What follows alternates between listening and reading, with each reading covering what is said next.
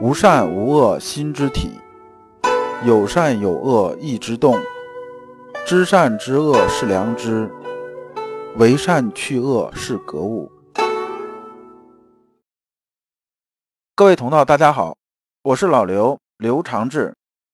您现在在收听的是由老刘播讲的《传习录》通俗讲解。老刘说心学，带您领悟心学入世的智慧。各位同道，大家好。今天我们继续讲解《传习录》。今天的题目是《儿童教育手册》下篇，对应的《传习录》章节是幺七八、幺七九。那么这一部分呢，我们呢还是带着问题来听。这个问题是：阳明心学对教育的核心理念是什么？白话就是，从阳明心学的角度来说，我们的教育核心理念究竟是什么？那么我们看《传习录》原文幺七八，凡授书不在图多，但贵精熟。先说啊，授书这种事情啊，不能啊贪多嚼不烂。本来啊能教二百个字，就是全天下来能教二百个字，对不对？那咱们教一百就行了。你得让他呀留出精神头来，你不能搞他特别疲惫。哎，这个老刘有这么一个体会啊。比如说，这个上大学的时候，大家都考英语四级，然后背词典。这很多人都这样的，买本四级词典，然后就想啊，我这个一定要全背下来，然后这样考试要过了。哎，不就五千个单词嘛？我计划一下，一天背多少，一天背多少，最后怎么样怎么样？但实际上，最后能坚持下来的人寥寥无几，真的没多少人能坚持下来。那为什么这样子呢？就是刚开始啊，很热乎的时候啊。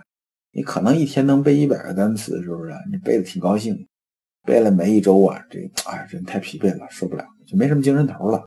再往下背呢，就开始拖，拖着拖着，最后就干脆扔一边就不背了。往往四级都已经考完了，词典呢基本上背了这四分之一，那就算很勤快的人了。有些人连那个什么，连这开篇的前一百页都没看过，就这个样子。先生接着说呀，关于啊这个咏读的时候啊，一定是要专心的，就字字句句反复啊，抑扬顿挫，把这个东西啊，精神状态最好的精气神集中起来，然后呢，开始啊放到这上面来，那么这样呢，才能叫聪明日开，把这聪明培养起来。你不能把人搞得太疲惫。我从这个角度来说啊，你看这先生啊，也不支持揠苗助长这种事情。这个我想起来，上篇讲的就勿忘无助。其实学习呀也是一样的，顺其自然，勿忘无助。幺七九啊，就是这部分内容的一个总结了。先说每日功夫，先考德，次背书咏书，次习礼或做客访，次复咏书读书，次歌诗，怎么样？怎么样？就是这个顺序嘛。第一，德是首要的。像我们修心学嘛，这个是把良知放在首要的地位上。首先，我们心有天理，有良知，然后其他呢是放在第二位的。他讲的顺序也这样：首先啊，先把德这事儿先说了，先以德为本，然后呢就是背书啊、咏书，再就是呢洗礼做客房，再就是这个咏读啊、讲书，再就是讲歌诗啊、讲这个咏读之类的事情。然后按照这个童子这种心性啊，按他这种特质。那么循序渐进去引导，这个教育啊就出来了。教育思想啊是因势利导，循循善诱。而这个孩子就像什么？像璞玉一样啊。教师什么？教师啊是琢玉之人呐，就是玉匠啊。所以你得根据啊这璞玉本身这种材质谨慎下刀，你不能啊很着急一刀下去废了，啊你也不能扔到一边他不管。所以啊，任何简单粗暴这种教育都可能扼杀学童的天性，最后呢，把他们逼到与教育者啊初衷背道而驰的另一端。现在我经常听到很多啊教育孩子这种，特别是孩子青春期开始，就是讲十二岁之后逆反期开始，最后的时候看着看着这孩子烂了，就开始学坏，家里管也管不了，怎么样怎么样。这个其实啊，与其等到他坏了再管呢，不如前边啊把这事情做好。这些坏掉的孩子啊，往往是一种什么心态呢？他在啊这跟成人接驳这个世界里边，得不到这种存在感，得不到认可，然后变成对立这种状态。但是人呢都需要刷这存在感，他怎么办呢？他只能找那些啊对他认可的这些人，也就是说啊，所谓这些坏孩子这波人，反正大家呢都是跟家里对着干的，跟人教育对着干的，这些人和到一起去了。这些人呢，往往是什么呢？生理没有完全发育成熟，这心理上就更甭提了，还不如这生理呢。这些人搞到一起，简直就是完全没脑子这种状态，他还能干出什么事儿来？所以啊，小时候对孩子这种引导和教育啊，就变得非常重要。你不能让他完全站到对立面才去想啊，怎么去做事情，怎么样怎么样的，这是反的了。孩子呢，他是一个容器，这个容器呢，随着孩子往大了长啊，我们需要不断的往这容器里边加入纯净水啊，就是加入干净的水。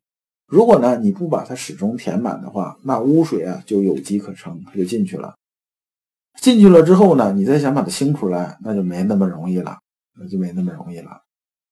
所以，真正对孩子这种啊，就是好的这种教育，我觉得是这样子，就是你得让他呀能忙得起来，忙得起来不是把人搞得很疲倦，而是啊劳逸结合。劳的时候，比如说啊背书学习很累，是不是？那么你是不是培养他一点比较好的这种业余爱好？